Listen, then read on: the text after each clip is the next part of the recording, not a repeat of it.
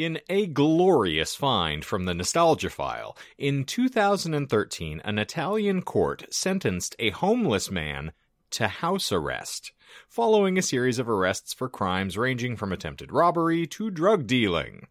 In spite of his not having an established residence, the man was ordered to stay on a particular section of sidewalk instead. Oh no. Well, he was Italian, so I suppose it's better than sleeping with the fishes. Oh.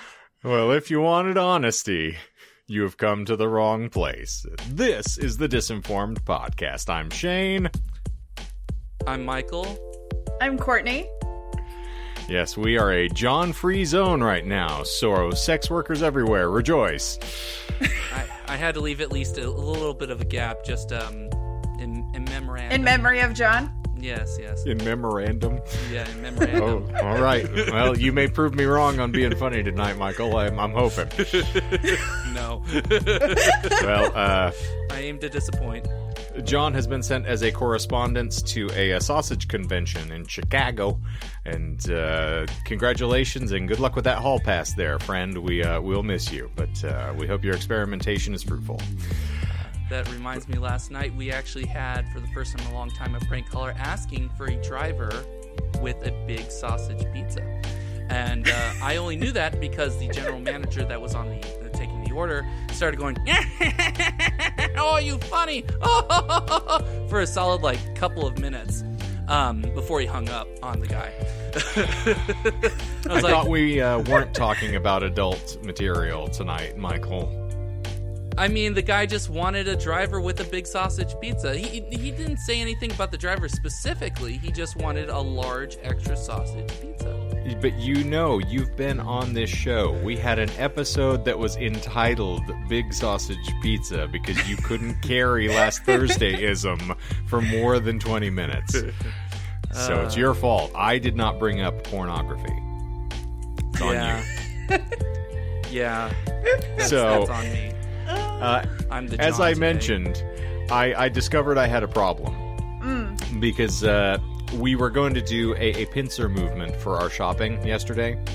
In that uh, Melissa, we were down to our last coffee creamer, which means we are at DEF CON 4 and uh, action needs to be taken. so um, we have very particular needs with her not being able to have anything that is milk based. So um, she's big on almond creamer, so we have to kind of hope that there is a sufficient quantity for us to lay siege to. So uh, I go to Albertsons to get the creamer I will use, and uh, that's also you know touch and go because the Lucerne Italian sweet cream is apparently crack to half of the coffee drinkers this side of Glendale because I can hardly ever find it. So there's like four of us that are just constantly jockeying for position who just raid all 12 bottles out of the Albertsons or the Safeway and then just run. Uh, I'm fairly certain I have stock in Lucerne right now based on the volume that I Oh, no. purchased. And then Melissa will go to Sprouts and, and grab things. So the Sprouts that is near us is closing. Oh. No. So, uh huh. So I'm already heartbroken. But so then I go to just, you know, the only things I'm looking for is she wants turkey pastrami, if they have it, because she can't have beef any longer. And I'm going to get coffee creamer. So I go in, they don't have turkey pastrami. Go figure. This is just the, the luck of the draw these days. So I'm grabbing random things as I see them. And, you know, she really likes Bai uh, as the, you know, the fruit water, uh, if you will. And uh, it's got antioxidants. So, you know, you got to do that. And I grab a thing of uh, cran pomegranate because I'm, I'm a drinking fiend. And of course, the, the Dr. Pepper Zero, as I alluded to pre roll. So I get up to the counter and I start unloading my stuff. And I realize I have nothing in my bag that is not a liquid. It is all beverages. And it's like I I am the non-alcoholic alcoholic walking in here with enough beverages to have a small party in my own honor and I was like I look like a weirdo. There's just there's no way to explain this. I have 16 items on the thing and it's all beverages. oh my god. Yes, that's a problem. How much coffee do you drink a day? I feel like I have not seen you ever once, ever, not talking about coffee at least Mhm. once. Like, how much do you drink? if if I have a mind to, and all too often I do. Uh, I have a 32 ounce uh, sort of tumbler that I use in the morning. That is my get me through the bulk of the day, and then I will often have another one when I get home. Uh, because the caffeine does nothing to me at all, so it's just a beverage I enjoy drinking. So this is what's funny is I had one attack of tachycardia at one point, and Oh I think God. it was it was stress related. Uh, Oh, okay. just there's a lot of stuff going on. And so I went to the doctor to discuss it because both of my parents have arrhythmia or dysrhythmia, and so it's a problem. Yeah. So I'm kind of I'm really tempting fate here with the way I'm treating my body, but drive it like you stole it, right? So I the doctor's asking me, she's like, "Well, what do you? I know you don't drink, and I know you don't do any, you know, drugs or anything. What might have caused this?" And I said, "Well, I had a caramel macchiato." Um, at around two o'clock, and that's really like the main coffee I had for the day, which is a surprise. She's like, "Oh, okay. Well, how much coffee do you usually drink?" And I went, "Okay, those are three. It's like maybe sixty-four ounces." At which point her jaw officially hit the floor and she's like, Well, that's your problem. I was like, Oh no, I don't feel the caffeine at all. It's not and she's like, But that's a lot of coffee, Shane. I was like, Well, mostly, you know, it's uh I, I will get lattes frequently. So I mean that's mostly milk. She's like, But that's espresso. So we're sitting here arguing semantics about the fact that I'm trying to induce a heart attack by age forty and yeah, she just wasn't wasn't hearing it. You're not feeling it, but your little hummingbird of a heart is just like, please don't, actually. Yeah, it's uh, you you know, my little Grinch heart is just struggling along to, to keep this hate-filled body functioning moment to moment. Uh, so we have uh, we have a controversy we have to discuss this evening, friends. yeah. To bring John Uh, back or not? That I I already cast my vote. Uh, everybody knows. Uh, what's their what's their controversy? I've I've been the uh, you know at the the folly of that little chuckle fuck for seven years now. So I mean, if we we can purge that out of my system, I'll be much better. Uh, Michael at our show last Saturday uh, addressed a very concerning uh, problem here with me, and I feel like it, it needs to be addressed because it, it involves somebody, uh, namely probably me, curtailing behavior yet again. So, Michael, give me the give me the scoop. So I went to see their show in Anthem, which is in northern Phoenix. Uh, it's a decent of uh, decent amount of a drive, especially from my own location, which is very south of Phoenix. Um, if you comment, we'll give you the address exactly. Uh, yeah, tune in uh, and uh, you'll know exactly where I am. You can even map it out yourself. Um, but so I invited my girlfriend Destiny's sister and her boyfriend, who also has started to uh, re-listen to the show. He li- he started listening to it a while ago, and then I think dropped it for a time. I don't know why, but he All right. started listening to it again. and so we sent out the invite, say, hey, you know, they're going to be playing an Anthem, and so Destiny's sister uh, says, you know, I'm coming because you know I have nothing else better to do. Um, but my boyfriend won't. Uh, in fact, he might actually not be seeing their shows ever again. And we're like, okay, that's a, a weird thing to say. mhm. How come? And she's like, well, the way that they treat you on the podcast is it, it's it's it's unnecessary. Um, yeah, to the point where he doesn't want to support their endeavors, their band endeavors, because of the way I am treated on this podcast. Mhm. So um, I figured I wanted to at least express uh, that discontent to both Shane and John, which I Okay. yes. Well, uh, on on behalf of the podcast proper, and I know that I speak for John when I say this. Uh, good fucking riddance, and uh, don't let the door hit you on the ass on the way out, Oof. because that ain't fucking changing. I looked at her during your guys' performance and I said, you know, is was that a real reason or did he just not want to get out of bed, which I understand completely. Hmm. and I don't think she had a real answer to that. okay. Well, reprobates usually do have struggles with gravity, I find, and so I'm not entirely shocked, but uh, it's okay. I usually prefer to have fans that can put together cogent sentences and can speak in uh, syllables longer than two or three, so uh, we But- won't miss you, friend. And, But I'm your uh, fan, though, and uh, I definitely can't do that most times I go to your shows. Well, I need you for things, Michael, so I'm willing to put up with your bullshit. Uh, what fair. did you say to that, Michael? Like that that is a bold thing to say to someone who is literally sitting there at their show.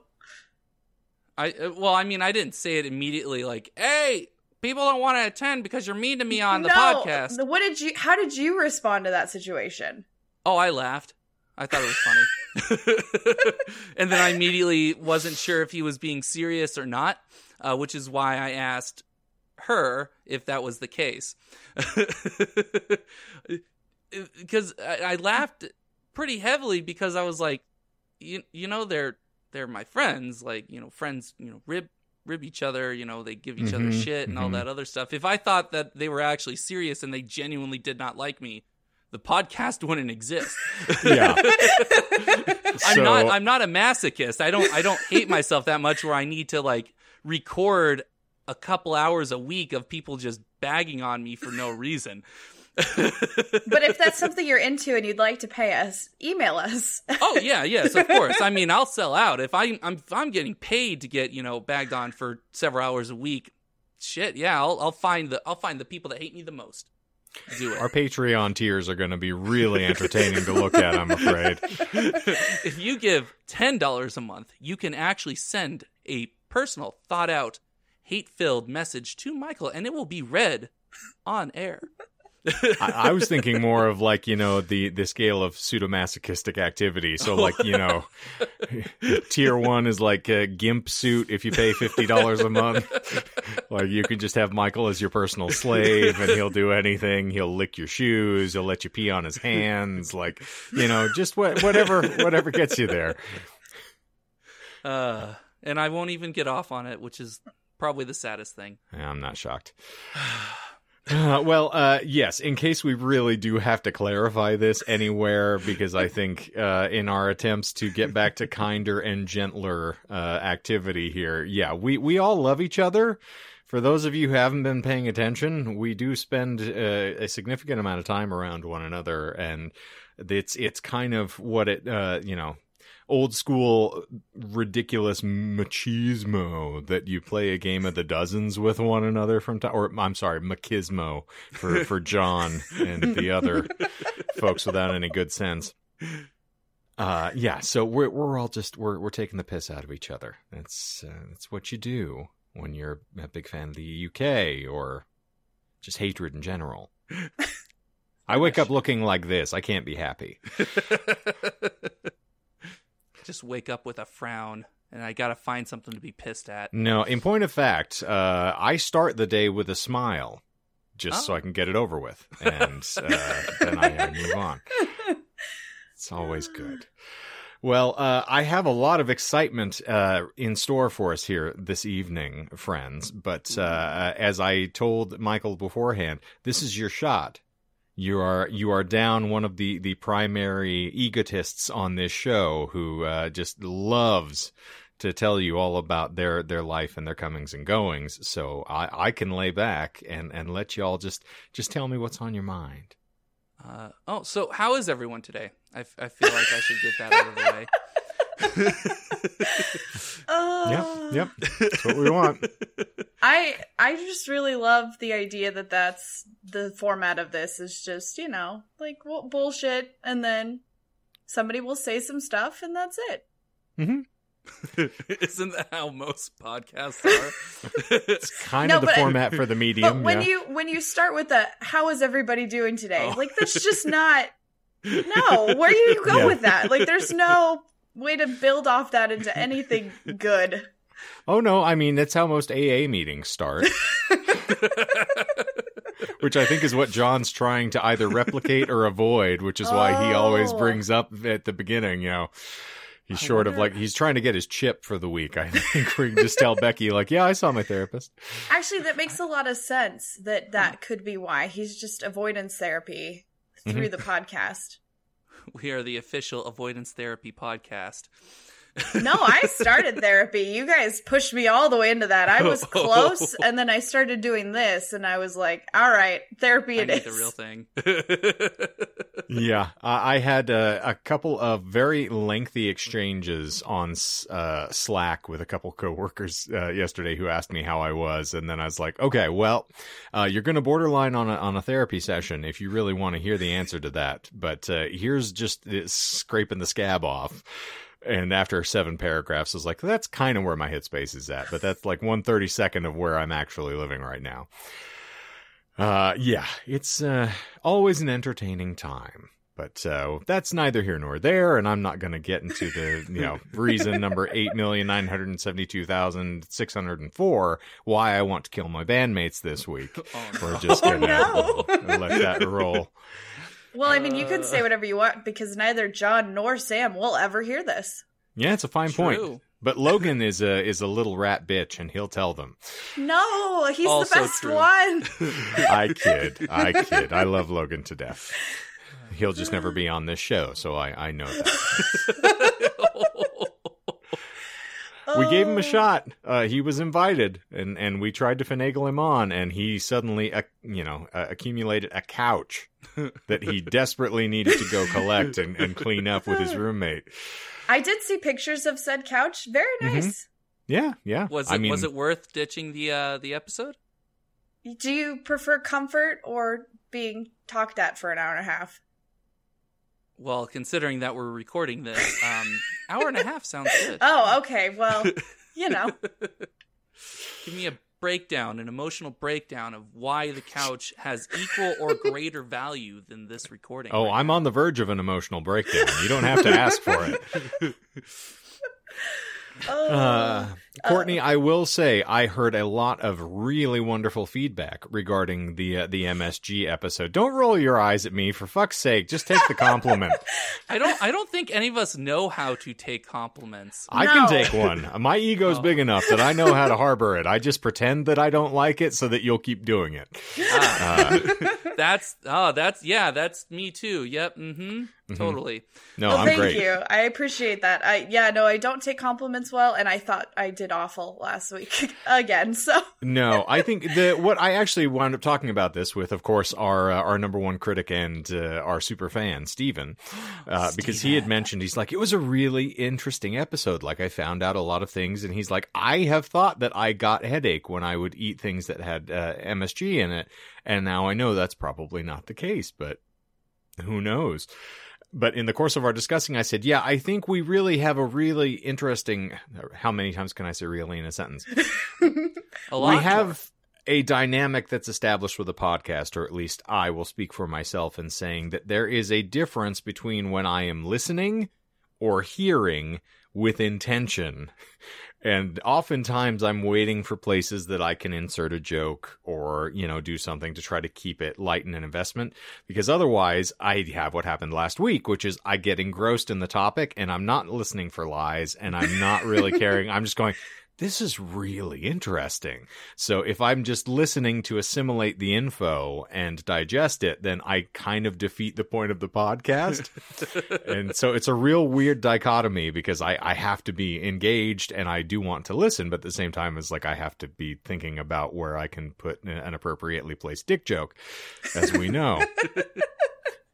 So, but I was very engrossed last week because I have heard a lot of uh, discussion about MSG, and I was obviously intrigued. So it was it was an excellent episode. I liked it a lot.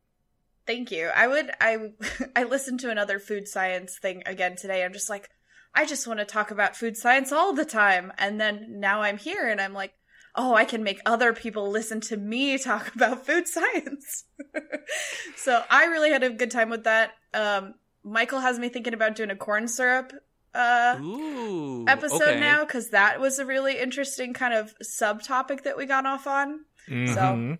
yeah, I'm I'm really glad that it was well received because I was very nervous. well, uh, we are always our own worst critic, and uh, here's the exact exchange. So let me blow your ego up just a little bit Oh, more, but I think it's it's it's uh, relevant to the discourse here. Steven said, "Yeah, Courtney like really usually just like knocks it out of the park." And uh, you know she she's she does a great job, and I'm sitting here just kind of digesting this and going, okay, so it's it's uh, one, yes, we all have to kind of get past our own ego, hopefully, and uh, I went, you know, by comparison, she is still kind of in the nascent stages of her hosting this show. And I think it's probably like your, what, ninth or tenth topic overall. If Something that, like yeah. Yeah. And one of the reasons I keep that odd little spreadsheet that I do of all of our material is that it's useful data. And I know uh, Michael enjoys tasty, tasty data. Little Tasty morsels. data. Mm. Um, but Michael and I are both cresting around 40 episodes presented. Mhm. uh, in numerically. And I was like, yeah, we've reached that point where we've kind of established what our lanes are. And when we veer too wildly outside of them, we start getting into stuff that we probably shouldn't be talking about. Well, Like So. weed. I wasn't Uh. going to say it. I was going to leave that up to you.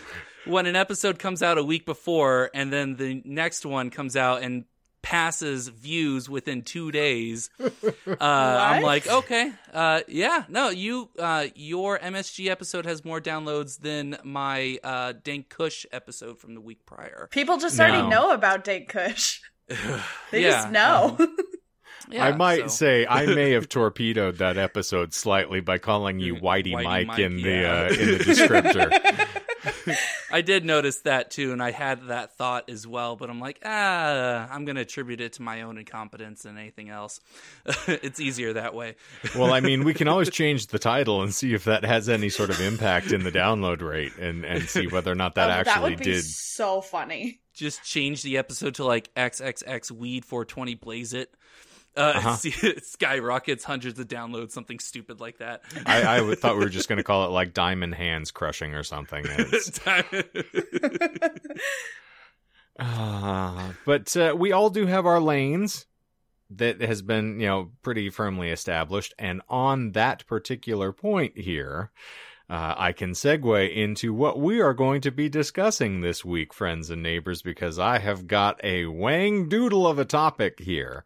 Ooh, Uh, so for those of you who are uninitiated, what we usually do on this show is we will dive into a random esoteric topic, and in the course of Michael chugging a gallon of lemonade from the jug, That's what I'm We thinking will- too. Cane's lemonade.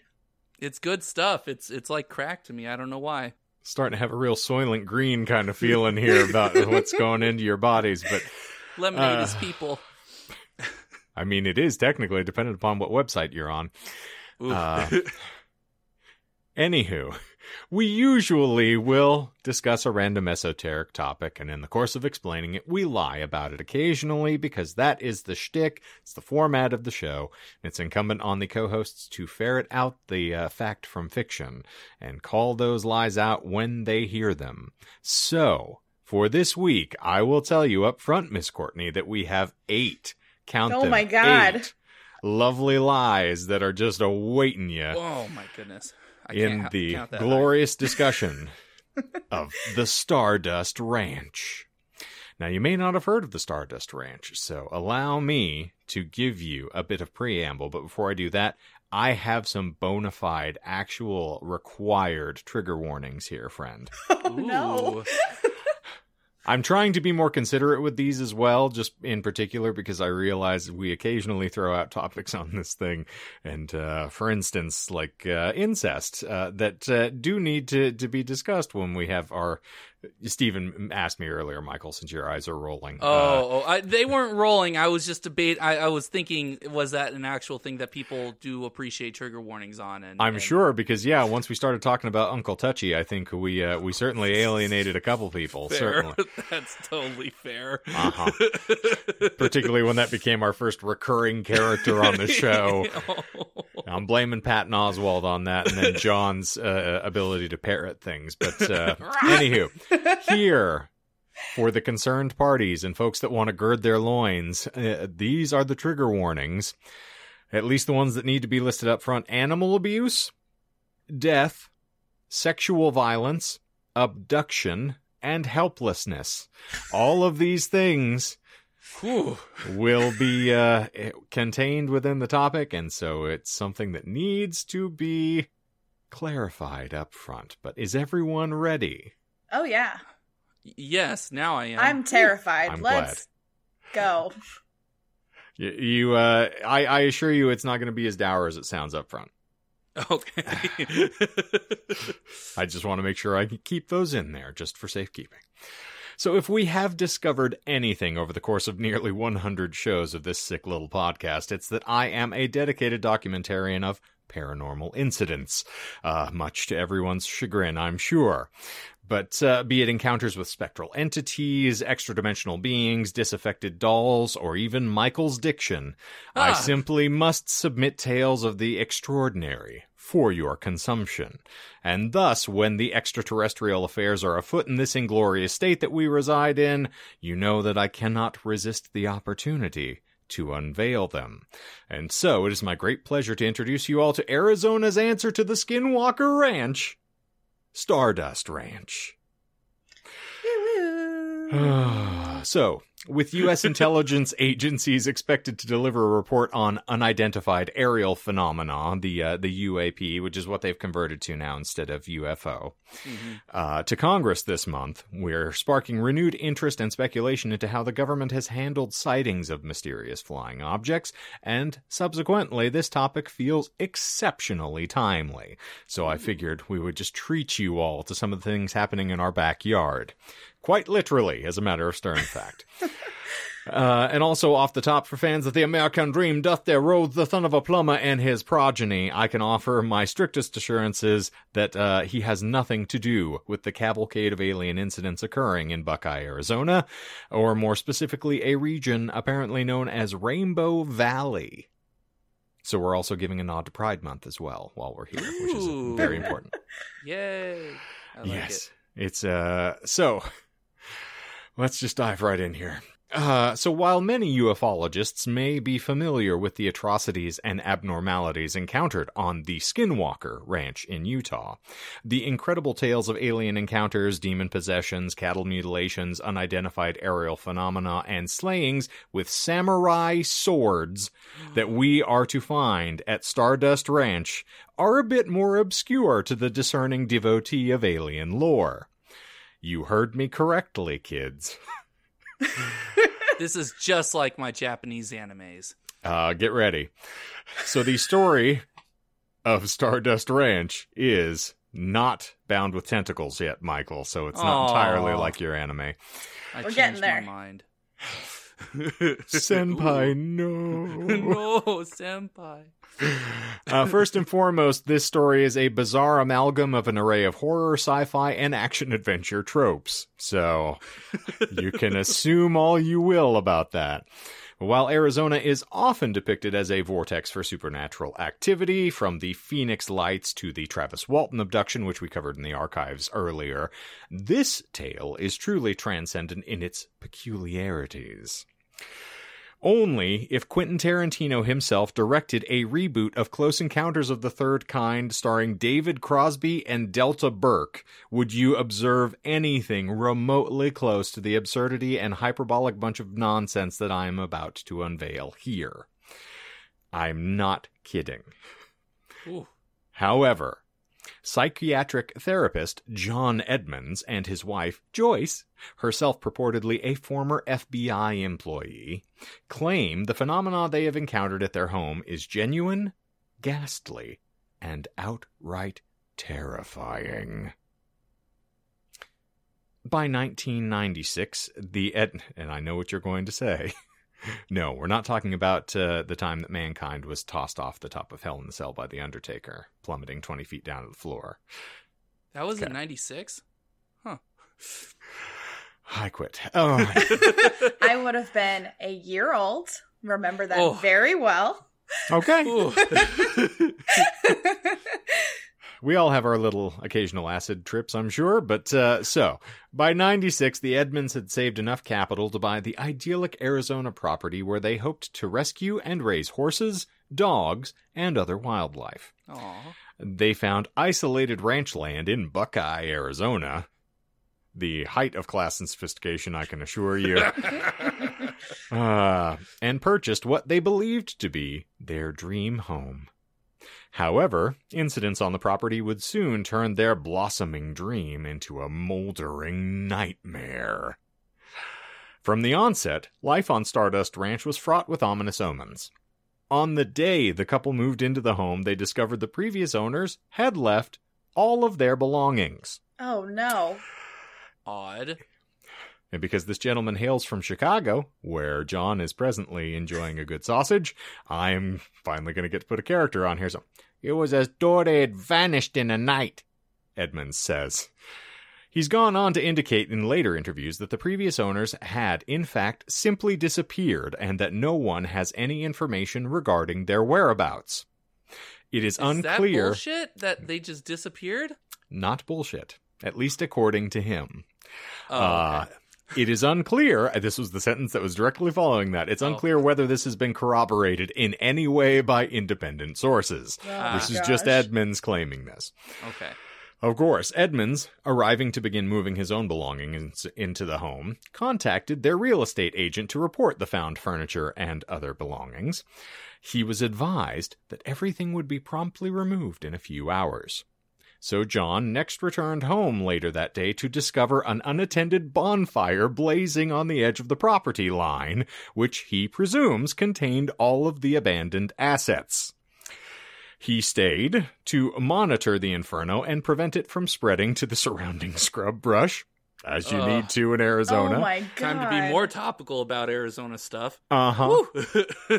Woo! Thankfully, the area was rather sparsely cultivated at the time, and for the record, the current population of Rainbow Valley is roughly 34 residents per square mile. So you can imagine what it was like in 96. Oh my god. it was just those two. Uh-huh. So thankfully, neither his home nor any neighboring buildings were threatened by the fire. After the leftover materials had burnt down to cinders, John returned to the ranch house, intending to chastise the realtor for the dangerous and inconsiderate solution to the clearing of the remnant accoutrement, only to find a wild eyed and raving man sauntering up his driveway. The individual was bizarrely attired as he was shirtless, clad only in tattered khaki shorts, flip flops, and mirrored sunglasses, boasting an unruly thatch of hair and a caterpillar mustache. So just Michael Much- on like a Tuesday morning. Is That was the, the image I was going for. This is the caterpillar uh, mustache bullshit?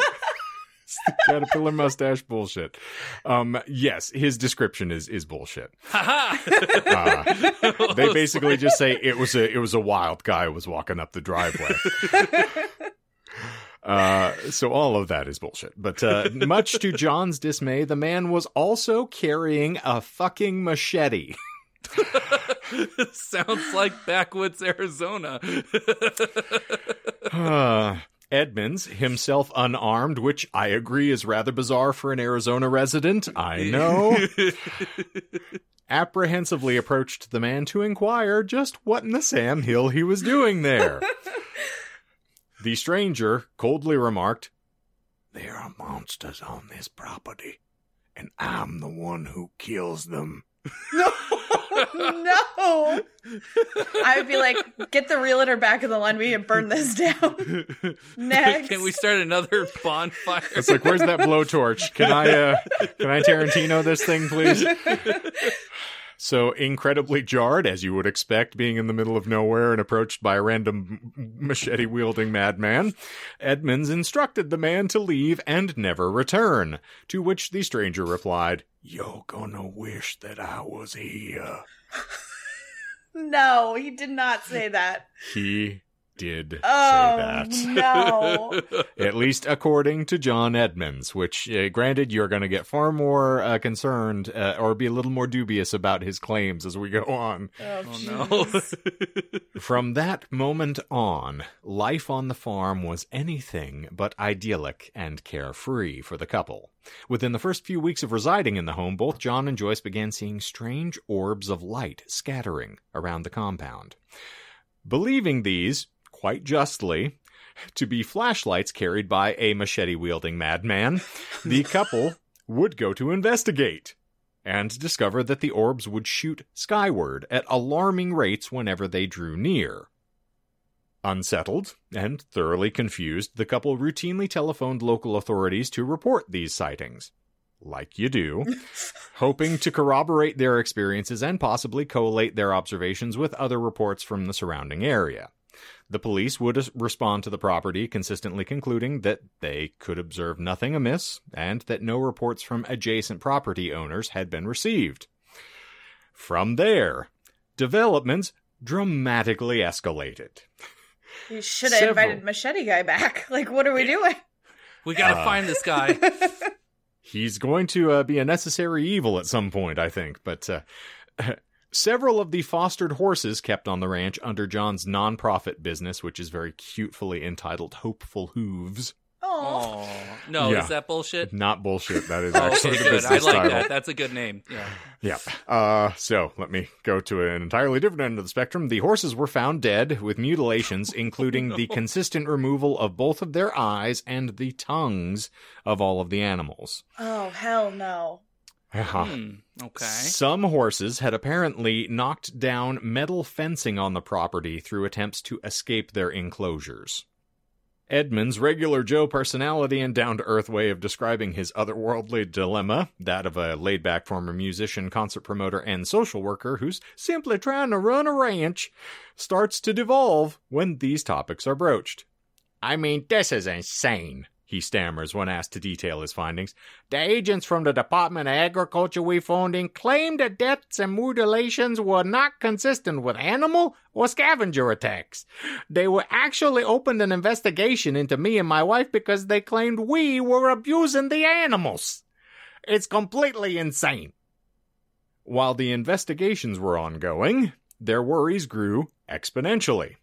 Both John and Joyce indicate they began experiencing alien encounters late at night after sightings of orbs on the property. Each details physically interacting with what they describe as gray aliens, roughly three feet tall, with bulbous heads, bulging eyes, and long, gaunt limbs. Now, I know it sounds like the co host of this podcast who is not present right now, but just hear me out. no. It's not a one of them that has a uh, a mustache or a caterpillar mustache, so we can Well, we this can be safe. this was in It's- '96 or something like that, and so John was like what, uh, five or six? Uh huh. Yeah, he would have been three feet tall at the time. Yeah. it makes sense. That's Is my that- new head canon. Is that really how they described or depicted the aliens? Yep. Oh no. Okay. Yep. So just baby John just running around without a diaper, just antagonizing the poor folks on this farm. Ripping out eyes and tongues. I want porn. oh no! If I can't fuck a woman, I'm gonna fuck this horse. Oh god. It's a different meaning to the phrase "going bareback" from uh, John. I think. Sorry, mom. Sorry, God. All right. They also began routinely encountering what Edmonds labeled as the Brillo men. Brillo, like the pads? Yep. Okay. Why did I drink lemonade? I lemonade don't at know. that point? It's also why I said it. I was waiting to watch you gag. So, uh, the Brillo Men. the Brillo men. Shadowy, amorphous shapes with no distinguishing features that aimlessly clean their dishes at night. I was gonna say, why is it Brillo? yeah, no, they they uh, apparently aimlessly wander the property and then disappear into thin air. Why Like that means they're. Brillo men, I have no earthly idea, but neither does he. So it's it's perfectly fine. Over the years, John then claims these various visitations increased in frequency and severity, moving from simple sightings to assaults, experiments, and possible abductions. Ooh. So both John and Joyce claim to suffer major bodily trauma and significant scarring due to their entanglements with the alien entities at the ranch. Edmonds commented during a Darkness Radio interview that it got me so bad with my wife that, uh, you know, with things coming after her, that uh, she used to beg me to handcuff her to the bed because she was so frightened she was going to be taken. No. Sure enough, Ugh. really, really said that. My the uh, team from the Travel Channel's Ghost Adventures stopped by Stardust Ranch to document the activity themselves. They seemed convinced of the property's paranormal activities. Several team members saw strange figures and lights, and one woman ended up with bruises on her arm, having spent time alone in the Edmonds bedroom. If the lights were off, I'm still assuming it's John, but. Uh... Time to handcuff you. In speaking with Zach Bagans, the host for the episode, Joyce even claimed to have rebuked the aliens in the name of Christ to ward them away from her, going so far as to actually claimed that this worked. No, really? Yes. Oh my. Bagans then uses this assertion to uh, offer the notion that perhaps they're encountering demonic or supernatural attacks, either in concert with or masquerading as encounters with extra dimensional entities. Oh no. These aren't aliens, actually. These are actually demons pretending to be aliens Uh huh. because, He- you know, that makes a difference. I shit you not. He says that with a straight face. He's like, well, you know, demons, uh, they, they, they like to impersonate things. That's like, what, they're Pee Wee fucking Herman now? Tweak your nipples in your sleep, like, ah! Playing tequila, dancing around with their little three feet bodies on top of your wet bar, just like, Ah. We've got paranormal activity. What are they doing? They're serving margaritas. Ah, without salt on the rim. Ah! Well, they can't do salt. You know, it's been cursed. I formed a circle of it around myself. There's no more left for the drinks. I can't drink my margarita. There's a ring of salt around it. They think I'm the margarita. People are just licking my nipples now. oh. Oh. Ooh. Sounds like a different type of uh, alien there. I like where this is going. Oh, it's a No. salty senorita. Is that what you're driving at? I'm a salty Michael's gonna animate this now, and I'm gonna be upset again. Ugh. We're all living with that trauma, I assure you. But uh, all right, get ready because this, I mean this sentence as I say it. oh no. This, friends, is where the trolley car will officially take leave of the rails. Most of the manifestations of violence seem to center on Joyce, who is constantly plagued with visitations during which she's unable to move or scream. The couple claims to have awoken to puncture wounds on their skin, weeping trails of blood, as though syringes were used on them in the night. These marks are often accompanied by bruising on their inner thighs, abdomen, and chest. Each also claims to frequently experience instances of lost time, leading them to conclude that they are being routinely abducted.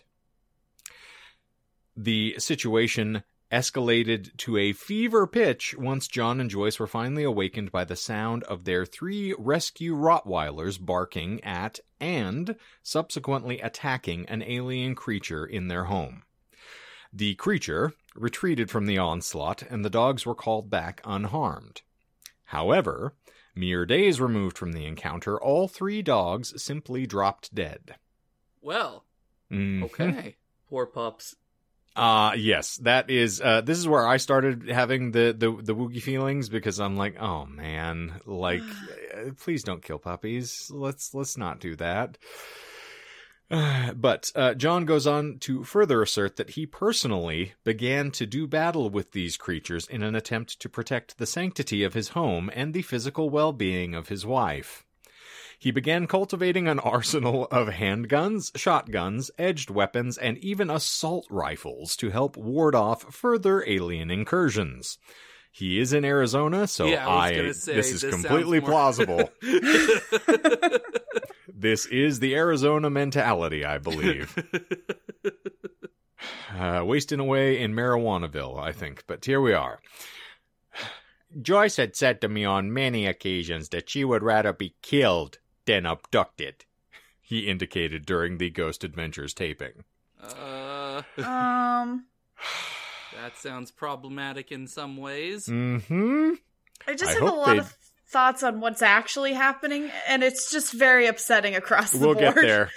Yep. Oh no. Uh, yeah, let's hope that they don't have a life insurance policy on Joyce. But um, anywho, oh no. Following the loss of their dear dogs, Joyce began to be, as John states it, levitated out of their bedroom window by unseen forces, winging her down the halls of their home and out of the back door towards an awaiting ship in the yard. to prevent her being taken, John resorted to what some may call drastic measures.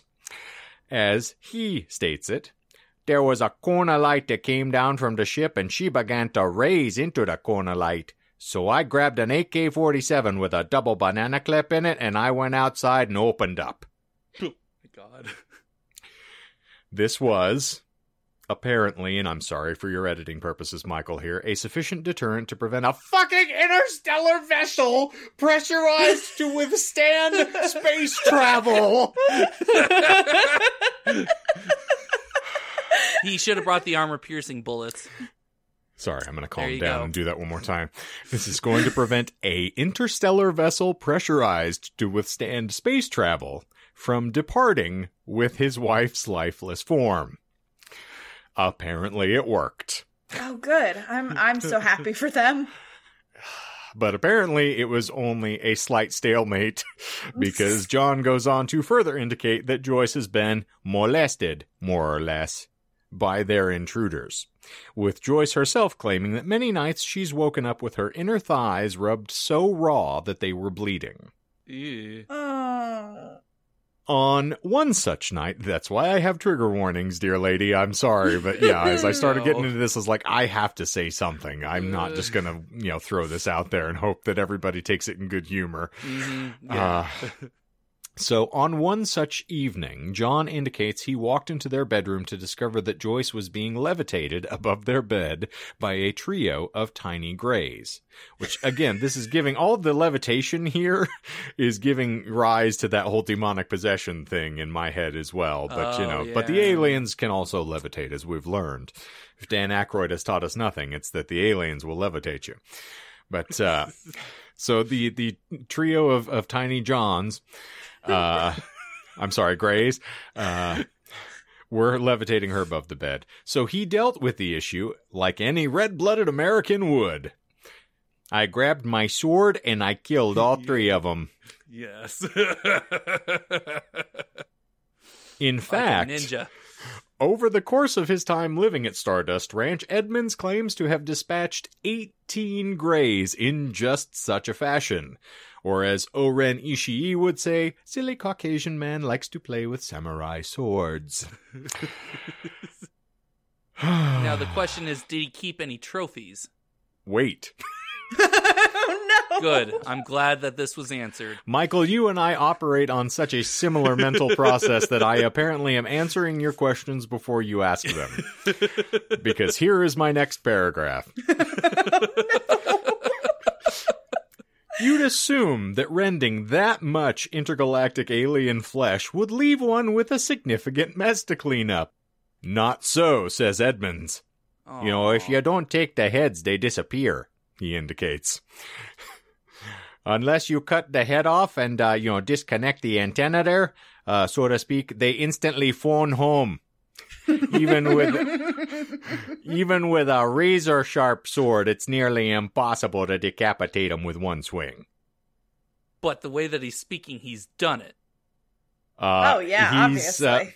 Well, he's saying if you don't get their head, they're they just turn to they they're like you know Obi Wan Kenobi. The the robe just drops to the floor. There's just nothing left. So you got to whip their uh, their head clean of their shoulders, or else they're just gonna evaporate. So they're zombie demons masquerading as aliens. Or Jedi Knights, I think. Or Jedi. yeah. Was- I like that better. Did anyone ever go and like look through the house to see if there was any type of like bullet holes or like sword marks on the wall? Because I can't imagine killing 18 little grays is like not gonna leave any other physical evidence. I'm more you know, thinking about the AK-47 because that that shit's pretty loud. Well, uh, like he's, even uh, if you're in the middle of nowhere, like that. You know, now he's fired the AKs outside of the house, it seems. So it's like he's got, for ideal home defense, always opt for the samurai sword.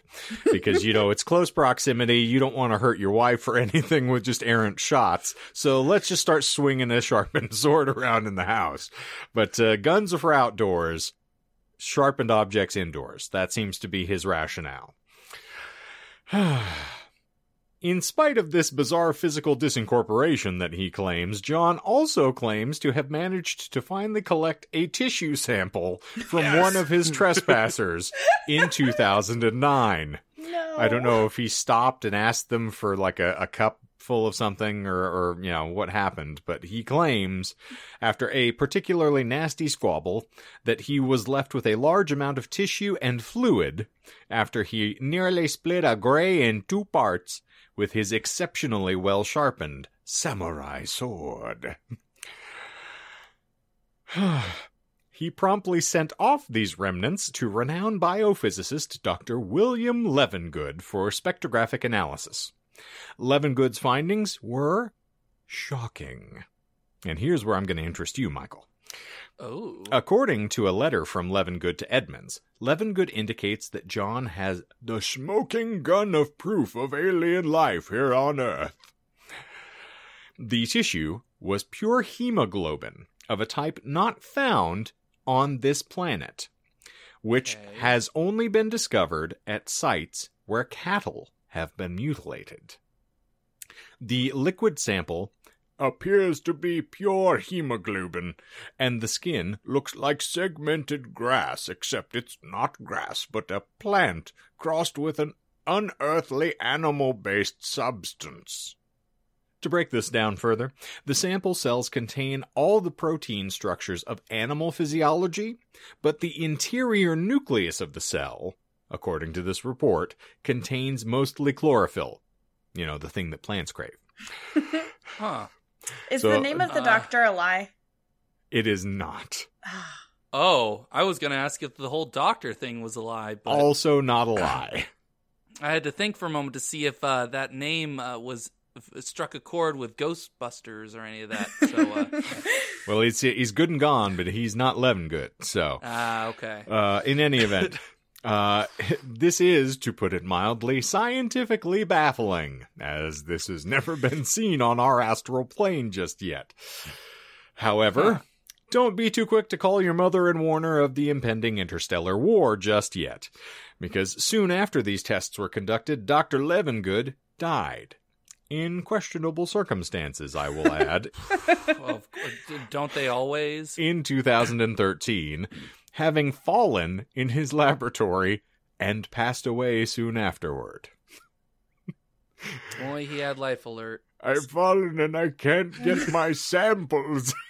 No, save the samples. And I know this is going to be shocking to everyone here, but even more curiously, Edmonds claims that all of the samples sent to the doctor also disappeared from the lab at just this exact time. Of course they Hmm. did. Curious. What, I what smell- else could happen? I smell government conspiracy, don't you? Oh, let me call my mom. She'll she'll know. Well, your mom might have something to say about this next bit of uh, incident here. In 2011, the Edmonds elected to bring in the Doctor of Divinity, Brandy Howe. Howard Howe. Yes, uh, I'm not kidding. Doctor of Divinity, Brandy Howe, to attempt to rid the home of its intruders. She planned to use crystals to clear the home of invading entities. Duh. Oh, Yeah. so she's from Sedona. I have a really lovely shop here, and I have a, a wide array of different sort of, you know, cubits and uh, zirconias, and uh, I can get those aliens right out of your house for four hundred and fifty-seven dollars a session. It sounds about right. I love this lady in ways that are not sanctioned by the government, and I'll tell you why. oh no. Oh, Contrary to everything else that we've included in the build-up here, here comes Doctor of Divinity Brandy Howe. She claims to have encountered a heavy, dark energy permeating the property, as you'd expect. She purports to have witnessed three beings. She claims they looked like Klingons. so they're plant Klingon demon zombies that are masquerading as gray me- aliens. I just like that we went from like three foot tall aliens with like no physiology whatsoever to fucking Klingons. like giant dome crested freaking skull creatures. Okay, perfectly fine. Well, at least we can talk to them now because we we know Klingon. We teach Yeah, it in some yes. colleges and stuff. It Yeah, says so- balls on your face. So. So, according to uh, Brandy Howe, these Klingons entered the home via a portal, and then she later encountered the spirit of a young man who claimed to have committed suicide on the property, and then further claims to have been struck by lightning while holding a sword in the air in the backyard. Is he Highlander? Why the fuck she has a sword, I don't know. I thought she was using crystals, not Dragonlance. So Oh, I thought the person that committed suicide was struck by lightning. no, with the Doctor sword. Divinity Brandy Howe was standing in the backyard and got struck by lightning. She killed the Klingon Highlander, and she got, she had the what was it called from the show, The Quickening, Yes. where she got all the per, all the Klingons' memories. There can be only one. So they're plant demon Klingon uh, zombie Highlanders that are masquerading as gray, gray little John aliens. Okay, Yeah. I understand everything now. You know, I, I've tried to make sense of this, but this is all kind of a big gray area for me, so I'm struggling. No, it's a tiny gray area because they're only three foot tall. If you stack them all together, you can have the Mothman. So it'll be uh, just a, you know, oh, That's how they can get on uh, roller coasters and everything. Or they have a giant airplanes. overcoat. Yeah, an overcoat. Yeah. yeah, they're just Okay. molesting children worldwide, and just all you know, coming exposing together. themselves, just walking around oh. castles and You wanna- coasters. You want to buy some watches? you must be this tall to ride this ride. Okay. yeah. The Greys have big Space Jam energy to me for some reason. oh, now I can't see them as anything other The than the them. Monstars. Yeah, yeah. They were small, get- but now they're really big. It's Uh-huh. you know. You know, Charles Barkley does live in this state, so maybe they stole his energy. Why come y'all keep letting me in this house and you don't got food? That's the Charles Gray. It's fine. He's just going to mutter nonsense over in the corner and say that the Suns are his team. Uh, anywho, shockingly enough, her presence did nothing to disrupt the activity in the home in any way. Ah, strains credulity, I know. She provoked them. She's asking for more. Uh-huh. But not That's even why she got struck. thunderstruck. Uh, no, no, lightning struck. uh, not even famed Doctor of Divinity Brandy Howe could do it. Oh.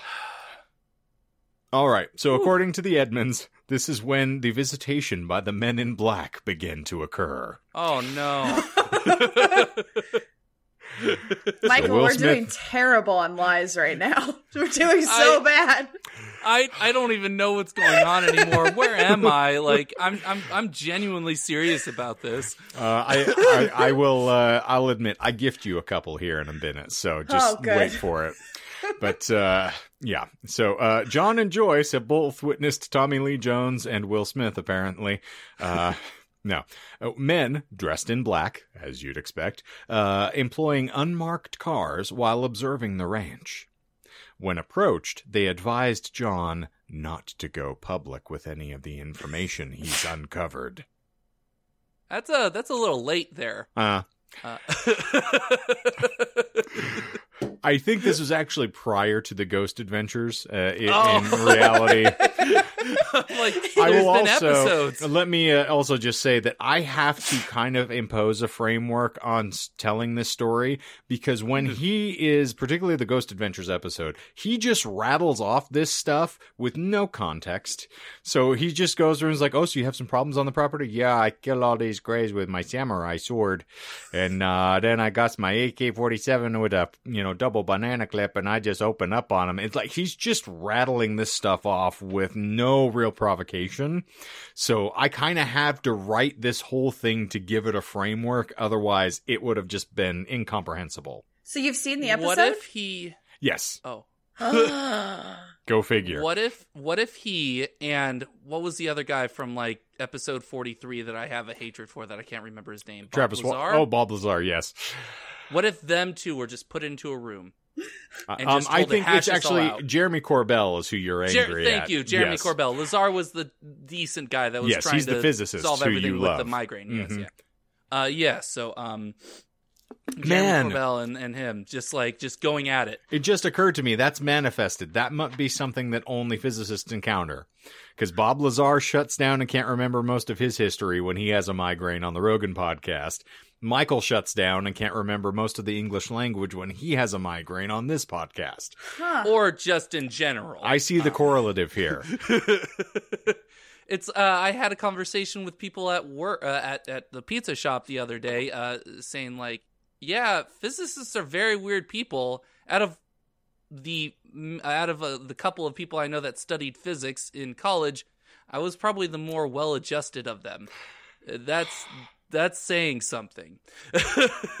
I hate to use this joke because it's awful, but in other news, water, wet. exactly. Is, is that because a a lot of their work is theoretical or can be? Or is there another reason? if I had if I was actually like told to think about this hard, uh, I would You're probably not. say just You'd probably hurt yourself.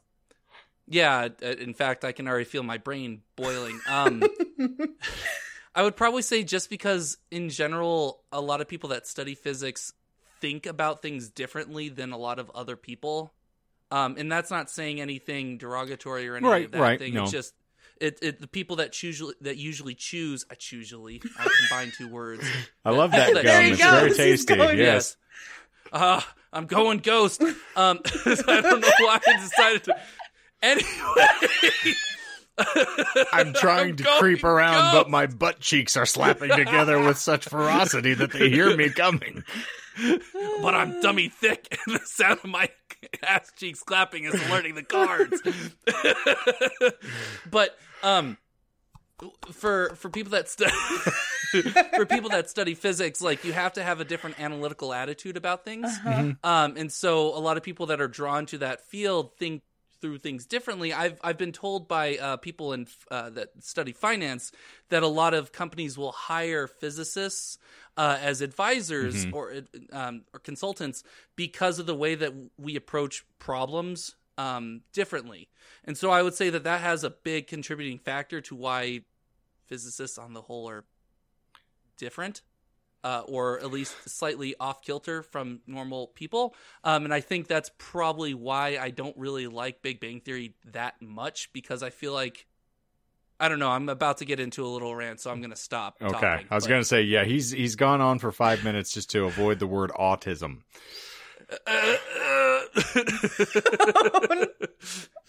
um, yeah, but that's that's why that's that's my opinion on it. Okay. Yeah. Yes, uh, when you're trying to think theoretically, you do have to be outside of the box somewhat from time to time. And uh, when you go too far out of the box, you can't find your way back in. Well, speaking of boxes, uh, we've got some unmarked ones here that the men in black are climbing in and out of. So, uh, Joyce, again, a purportedly uh, former FBI employee, indicates there are no discernible markings on the cars or identifying brands or logos, nor plates of any kind to be found on their automobiles. So they are wholly anonymous. except for the Guy Fawkes mask. Then, yeah. Did Joyce really work for the FBI, or is that just? I have no idea. They they claim she did. Uh-huh. Uh, I it is not a lie I have contrived. They may have done so on their own. But uh, yeah, that is what they claim.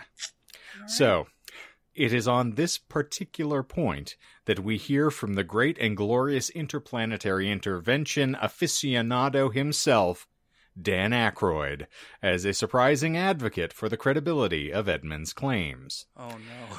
Now, before you call bullshit, Michael, let me elaborate a touch. Aykroyd himself had a notable encounter with the MIB that he detailed in multiple interviews. For the uninitiated, in 2002, Aykroyd was working on a documentary for the Sci Fi Channel with a number of recognized names in the world of ufology, including Linda Moulton Howe, uh, Steven Greer, and John Mack.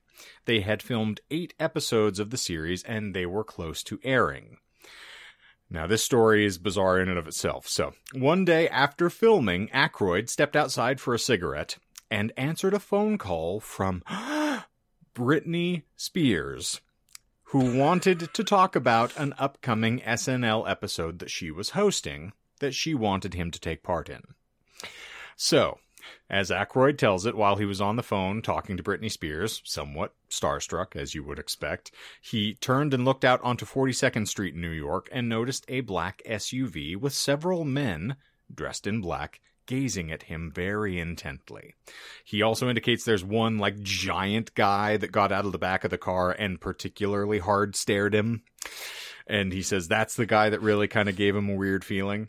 So then, I just picture these people are just sitting there, like you know, uh huh. because it's New York. It's probably you know bumper to bumper. They're just taking up space. Uh-huh. This guy literally gets out of the van And mean mugs him. stands there and just just stares at him. no movement, no anything else. Yep. It's like, oh yeah, we're being secret about this. Mm. Yep. The men in black, they're very covert. they gather in large groups and just stare at everybody. Meanwhile, there's some New Yorker or a taxi cab behind him saying, "Hey, move your car!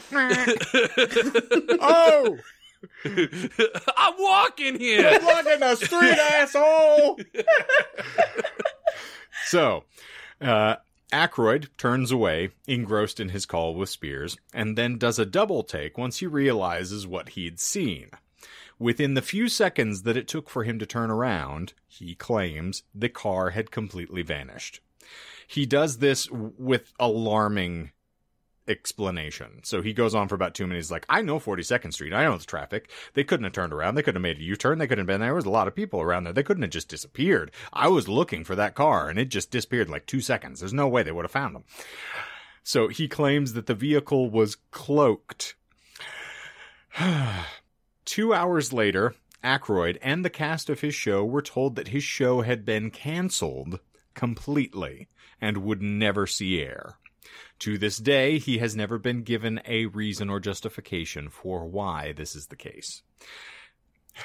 So, given my history with these phenomena, Aykroyd states, I can't see why John and Joyce would lie about these incidents. I mean, all the people who I've talked to about their experiences, they seem very genuine. I don't know anyone who's come forward publicly that I would doubt, personally. Uh, I mean, again, their lives were severely negatively affected by these experiences. I mean, I can't see how they would benefit from lying about them. anyway, buy my vodka. Uh-huh. In Aykroyd's view, only those on the verge of inadvertently imbalancing the cosmic scales somewhat are drawing the ire or attention of the MIB. As such, this would, in his view, authenticate the claims from Stardust Ranch and give the impression that something catastrophic was occurring on the property. Although, as though to emphasize this point, incidents began to broaden in scope further as Stardust soon began to uh, have some rather strange events following the MIB encounters. we already have plant-based demon zombie Klingons Uh-huh. masquerading as little gray people from Space Jam. So They're already. I don't know how it could get any worse. It's already season three of The Walking Dead in the house. I mean, he's basically got to cut through half of the people he encounters with a sword in order just to get to the bathroom to piss. So I don't see it can get worse, but here we go. Is Britney Spears really involved in the situation? Yes, he really claims it was Britney Spears he was talking to on the phone. Yep. Ugh. So, Edmonds claims that he next began to see portals or, or Stargate like openings appearing on and around the range. I'm just picturing like the giant Uh, star the gate stones. like actual door. It Yes. just appears and Uh-huh. it's like, whoa! Yep. Uh, I'm also thinking like the giant wormhole kind of effect that they show on the other side of like this weird uh, abyss like water thing trickling out in his property. He's like, oh my god. Joyce, it's the aliens again. They come through the they come through the portal. Hide the horses. Oh Give god. me my sword. Joyce, where's where's the samurai sword? Come on. Daddy's gotta go to work. Come on, give me the sword. Gonna go fuck these little aliens up. Here we go. Strike one, Butterfingers. I'm coming to cut your little nuts off. All right, so Edmonds. Uh, these portals are often large enough for triangular craft, wings, or orb like ships to pass through. In John's estimation, an array of objects have also been seen leaving the space around the ranch, while other craft are claimed to be re entering the property and their home dimensions via these gates as well. So now they're just a fucking spaceport. Yeah, that's what I was thinking. That they were like some intersection or something like that, where it's, oh yeah, you take the uh, the highway, the I ten over this way, and you cut through the ranch, and then you make a left to go onto the seventeen to go up north to the uh, fifth dimension. No, it's just But totally. just watch out for the guy. He's got a sword. Just don't stay too long, or else he'll start chasing you. It's totally become the diner from Spaceballs. Like that. It's just Uh-huh. what it is. I was going to say is like this is apparently the most wretched hive of scum and villainy that you'll find in Arizona. It's just the you know the cantina scene happening constantly. All these things landing in his backyard. Chewbacca's walking out of the back of the house. Oh. All right, so following several such encounters, John elected to defy the instructions of the MIB and tell his story publicly. Joyce, however, perhaps out of her abundant knowledge of the inner workings of the government, avoids publicity at all costs. Uh, even in the Ghost Adventures episode, one of the few times she's agreed to an interview, I will note, she took part only with her voice, uh, and it was disguised, and she did not show her face. She just showed a really bad moo that she was sitting in, and her knees down, basically. So they did not show her face nor her actual voice on the show. Okay. At this point, however, John has indicated that frankly he's just had enough of dealing with all of these assaults and anomalies. Oh, we never signed up for this, John laments. you know, it wasn't on the lease, so I I don't know. I just I can't deal with it. if anymore. we'd known about the aliens, we never would have bought the ranch, okay? This just kind of fell in our laps, you know. It's like a big pile of dog poop. Yeah, I, I stepped in it, and now I just want to clean off my shoes and just keep walking, okay? That's all I want to do. One theory posited as a cause of these encounters is the ranch's proximity to the Palo Verde nuclear power plant. Oh no, I was wondering when this would be Here we are. It is separated by only 40 miles, roughly. Huh. And so the belief is that the extraterrestrial craft, this was on the Ghost Adventures episode as well, uh, that the extraterrestrial craft need to leach energy from the nuclear reactors in order to refuel while they're earthbound. that makes a lot of sense. my God. Mhm. Yeah. Uh huh. Yeah. Explains why my electricity bill is so high. I don't know. Yeah. They're worried about building a wall. They should have put a freaking roof on Arizona. That, that would have saved us from the aliens we really need to worry about. Oh.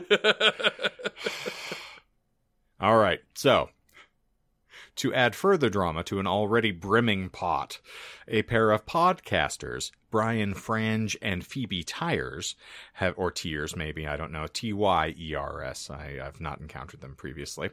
Have called Edmonds' sanity into question. Here you are, Courtney, on their sci fi oriented Unbelievable podcast.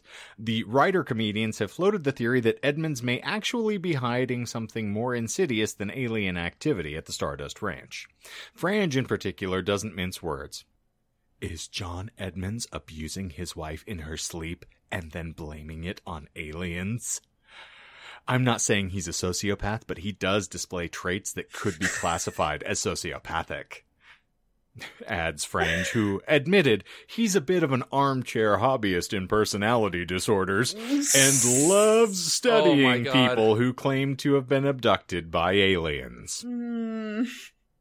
It might not even be that he just cooked up a story about aliens in order to cover up the fact that he's beating his wife. There's a distinct possibility that he honestly believes aliens are abducting his wife and causing the bruises because subconsciously he needs to create a defense mechanism to allow him to view himself as a good person. I don't think Please you- tell me that was bullshit. Not bullshit. I don't Ah. think that should be allowed to be put out in the world. It's like diagnosing of someone that you're very Uh-huh. separate from. Well, Courtney, Ugh. don't feel bad because Edmonds himself is very dismissive of Frange's speculation. Oh, He's actually great. sort of just uh, flippant about it whenever it's relayed back to him. You know, people have a tendency to always think the worst, you know, but that's a reflection of them, not us. He says, everybody has a right to their opinion. It doesn't mean that it has any legitimacy. Granted, legitimacy is the biggest word this man's utilized in the entire context of anything I've read, so I'm somewhat, you know, curious as to whether or not he actually said it, but who knows. well, I'm inclined to trust him because he wants to rescue dogs and horses, which is all the right things to do.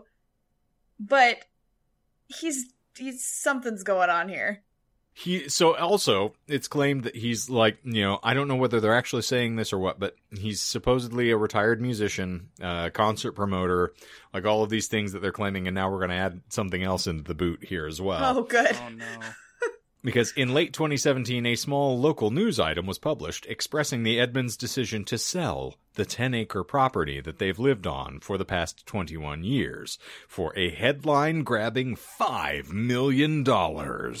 What? This is Buckeye, mind you. no, so that just, property is not. I don't think the whole town is worth five million dollars. Uh, you'd have to, you know, pay me five million dollars to, you know, napalm it. I think, but sorry, I kid. Uh, from the looks of the 40 year old five bedroom ranch home sitting on acres of untended desert, there seems uh, little to justify the exorbitant asking price. well, the experience, you know. Uh, huh. yeah. For context, the Maricopa County assessor places the cash value of the house at $356,000 and uh, Zillow estimates the value of the entire ranch in, you know, as uh, $873,000. I'll take it. Let's let's go find us some little John alien babies. So what's funny Yeah. about this is the reason this was brought to my attention, and I will give credit where it is due here, but we I'll decide whether or not we want to keep this. Melissa showed this to me because her mom was very excited about the Ghost Adventures episode because her home that she's now occupying with her new husband is on this property. What? Uh huh. It is a part of the estate that was sold off. So she's kind of on the outskirts of the full extent of the property, and that is where they're living currently. So I'm not trying to give their home address to everybody. They're not Michael. Uh, so we'll, you know, but this is how this came to my attention. So Where in uh, proximity to the original bonfire they, that's a very their good house question. was built on it? Yeah. Mhm. Maybe they just, oh, I'm going to stop. Mary, Mary, when you listen to this, I'm sorry, but no, they they just scraped together all the leavings there, and that was the furniture that was originally placed into the new home. It's uh rustic. Hey, this couch isn't fully, you know, seared yet. Uh, there's still a couple pieces that are untarnished. Let's uh, let's bring that on in. Anywho, uh, yeah, just making the jokes here. Uh, strangely enough, there was very little interest in the property overall. However, researcher and billionaire Robert Bigelow, who owns the Skinwalker Ranch in Utah, is purported to have decided to investigate the claims of the paranormal and perhaps purchase the property. Which offers, to my mind, a substantive answer to A- Aykroyd's question about why the couple would feel compelled to lie about their experiences. Wink, wink. John, who was frustratingly short on evidence despite claiming he's worked on and off as a professional photographer for 40 years. Oh. so, jack of all trades, master of none, apparently. He's got so many jobs. Hey, I mean, he's probably you know a five for one special. He'll he'll uh you'll get the venue, He'll take the pictures, he'll hype it up, Uh-huh. and he'll probably even play music. Who knows? It's a pretty sweet deal. Yeah. I'll take it. Sold. Sold American. Uh, he has, shockingly enough, in spite of his experience, never managed to collect photographic evidence of activity on the property until placing it on the market following the airing of the Ghost Adventures episode. He has subsequently collected photographic and video evidence of various light anomalies, claiming to have captured proof of the purported portals to another dimension. Ooh. He just he Ah. just took a he just took a clip from uh, Stargate.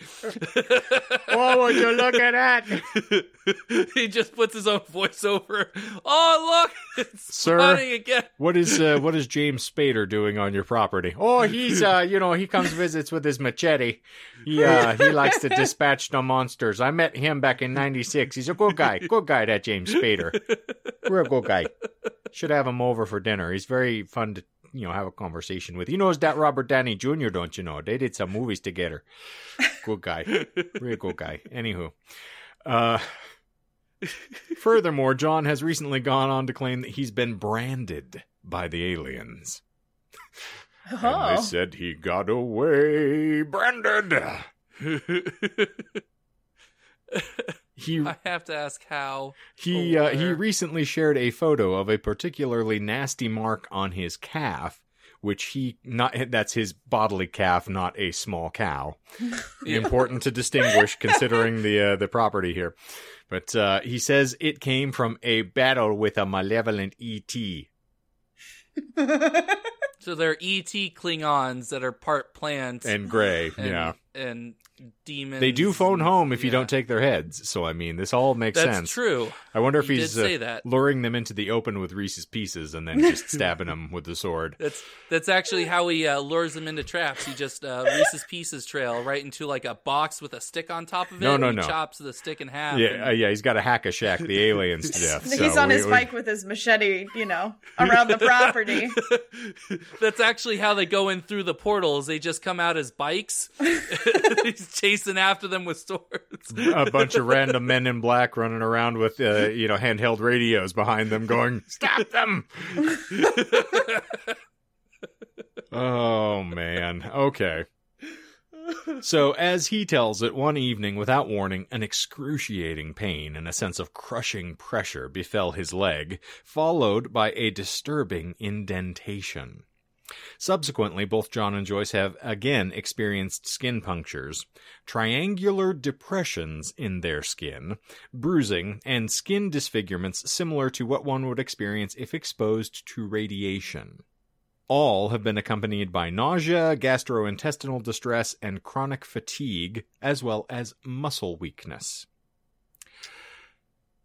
John has continued to operate the ranch as a rescue business, in spite of the peril to all the animals he's claiming to save.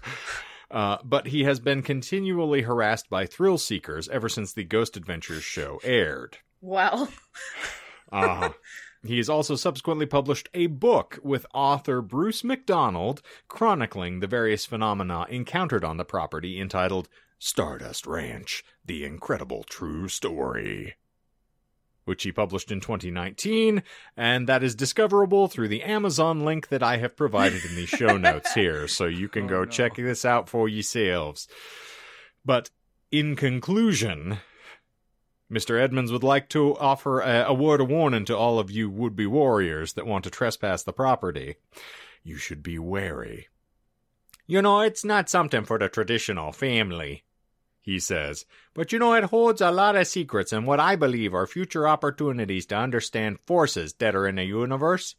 You know, just please be very well grounded because the energy here has the tendency to manifest whatever's going on with you.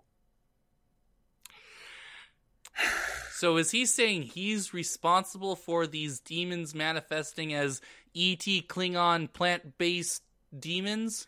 Uh, no, no. He's saying this is just something about there are portals to other dimensions on this property that are just, you know, bringing stuff from, from all over the known and unknown universe, including the 10th dimension, uh, right down into our little, you know, thatch desert over here. and this went on for Okay. 21 years. Yep. And is, uh, you know, for all intents and purposes, probably still going on today because I don't think any billionaires have swooped in to snatch up this, you know, glorious grab here for five million. But uh, as for Stardust Ranch and John's story, it, for now, remains a mystery. And that, my dear friends, is the sordid story of Stardust Ranch. Oh my god. Yep. We got we got one lie. Yep. I do. Whoa. Before you tell us the lies, though, so you can say whatever you want here, what do Mhm. you think is actually going on? Um, this all sounds really uh, spurious to me. Uh, I, I, I hate to tell you. Um, from if you watch the Ghost Adventures episode in particular, this sounds like a guy who watched a bunch of movies and just wanted to sensationalize something happening in his little podunk nest out in the middle of Arizona desert and try to make it seem more appealing. It was like, listen, Joyce, uh, I, I've been, you know, fraudulent with my taxes now for the past 15 years, and we gotta offload this property, and there's no way we're gonna pay back all of the fines unless we sell this thing with a big bang. So how do you think we do it?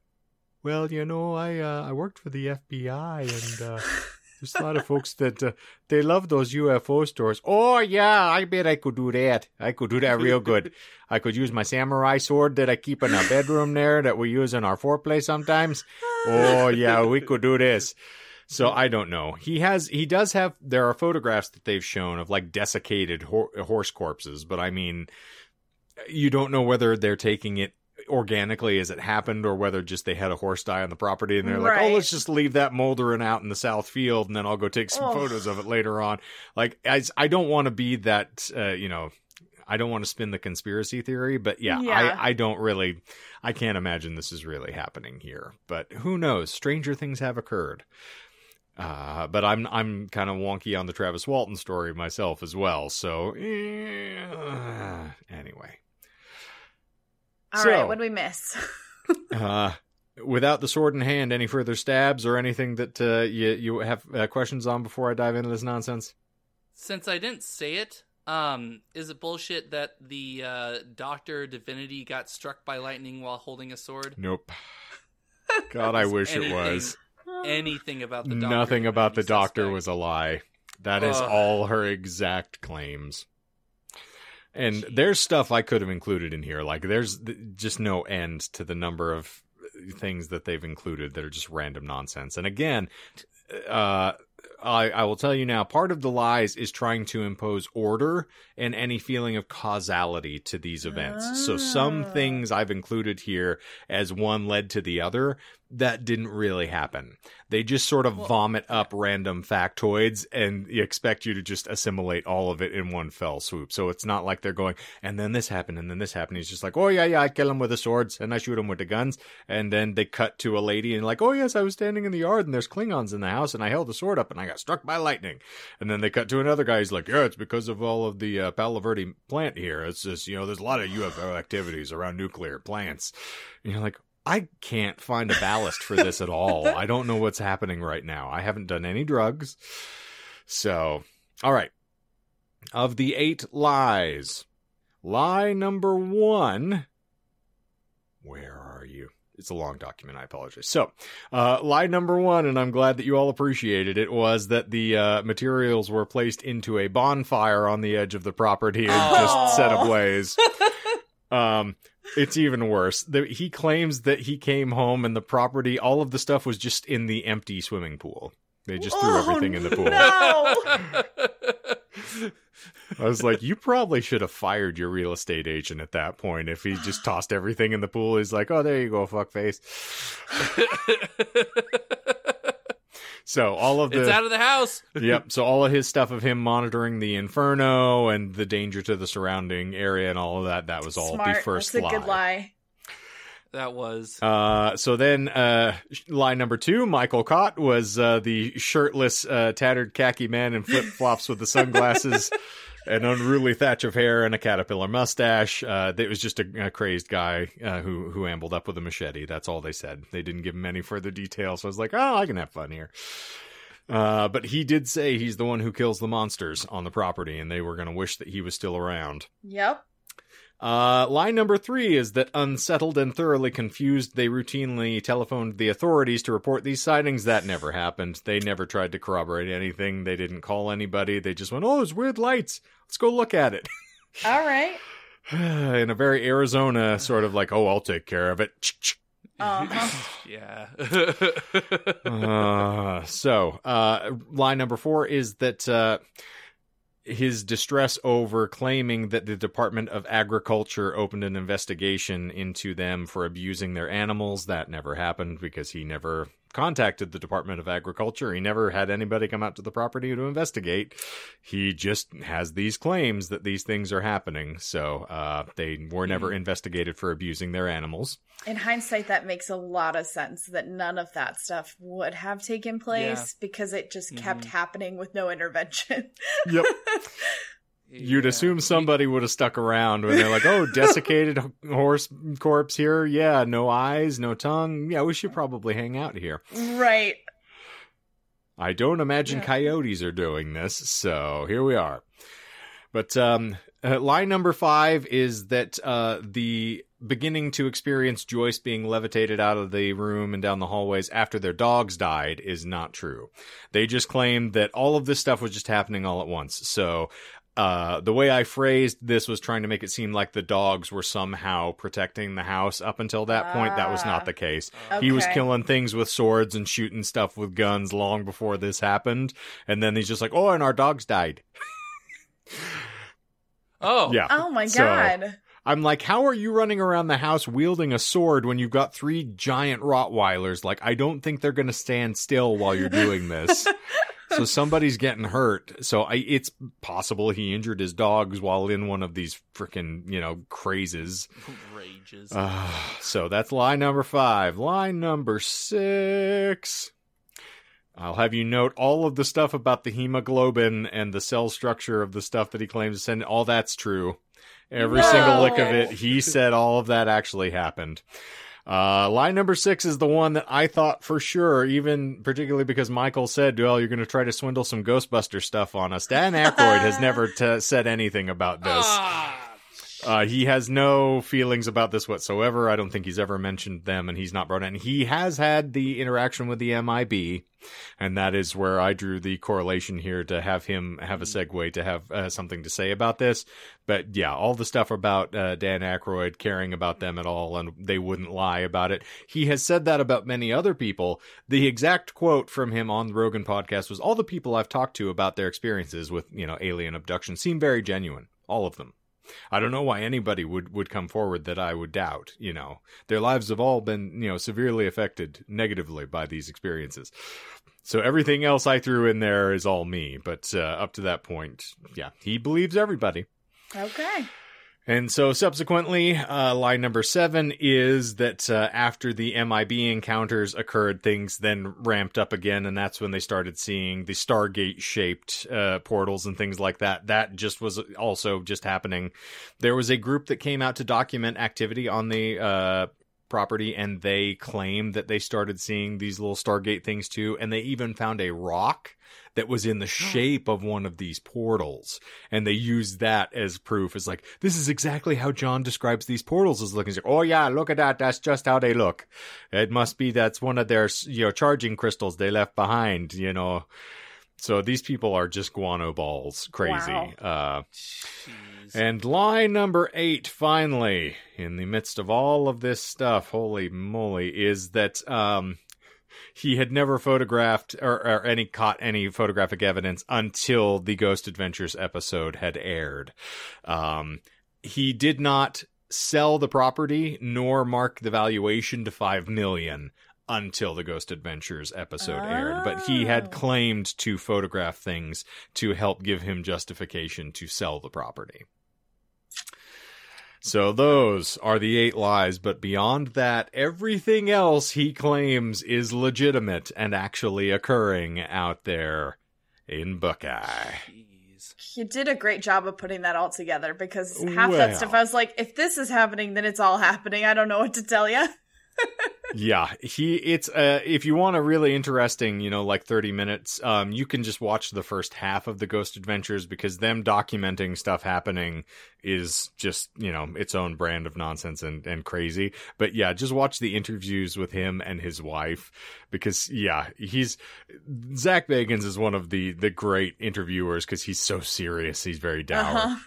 i just want to ask you joyce um have you ever invoked the name of christ to try to repel these things. And she's like oh yeah. Yeah sometimes i have. He's like oh so you think you might be experiencing demonic activity here? And she's like well maybe. He's like well you know demons do like to impersonate things.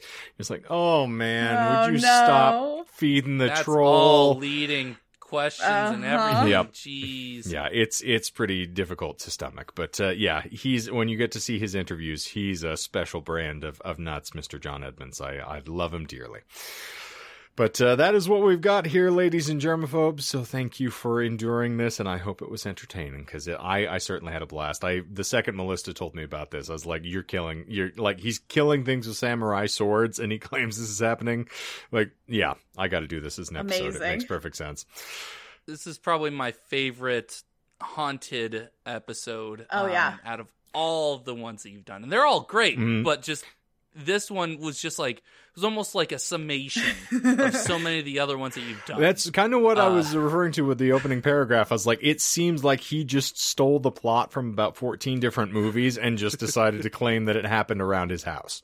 I, I what did what did we end on them? They were plant based ET looking Klingons uh that Well, now demonic. see, they're they're all different entities because you've got the Brillo men, you've got the three feet tall Greys, you've got the uh, Klingons, you got the Ghost Boy who committed suicide on the property, True. presumably in the pool. Uh, oh, which has no water in it. He just threw himself on top of the furniture. uh, so yeah, there's just any random number of phenomena happening here, and all, and you know, then the MIB, of course, who are just you know keeping a, a watchful eye on everything, but not stopping the cattle from being mutilated or anything Ugh. helpful. They're just staring at people Oh, and no. mad dogging them from the road. So. Well, I believe that is going to wrap it up for episode 96, whew. Friends. So we've reached the one year anniversary of After Dark because the their first episode we aired for After Dark on YouTube was June 6th of last year. Wow. So we've gone all the way around with uh, today's, uh, well, as you're listening to this, this was last Wednesday's uh, After Dark, but we had Scott on from Book Invasion, which was a lot of fun, very entertaining talk there. Mhm. So go check that out if you haven't already. And of course, we have just got wonderful content winging your way every week, whether it be here for new episodes on Monday. So if you have not already, please subscribe and, and give us a, a, a tasty little review wherever you get your Please. preferred podcasts from. Uh, you know, be that iTunes or Google Play or Spotify. Go go chat us up there if you love what we're doing because we would love to hear from you and it helps us out immensely. And uh, of course, we have the glorious Instagram, which Courtney is just pumping full of flaming hot content, which you absolutely have to see every week. I assure you, it cannot be missed. And I'm really looking forward to what we're going to get for this week. the samurai sword just covered in goop and uh, you know random plant nonsense. Nonsense is my word of the day. I've decided. I think we've probably got that 800 times now that I'm thinking about it. But uh, what are you gonna do? Curiouser and curiouser. But uh, anything else you uh, you beautiful folks want to throw in before we say goodbye to our friends here? No, that was great. Uh, yeah, no, it was a just chef's kiss. Well, thank you, children. All right. Uh, thank you all for being here. John, as you listen to this, uh, don't come back. But uh, I kid. Good night, sweet prince. Wait, Prince has been dead for much longer than this. Don't.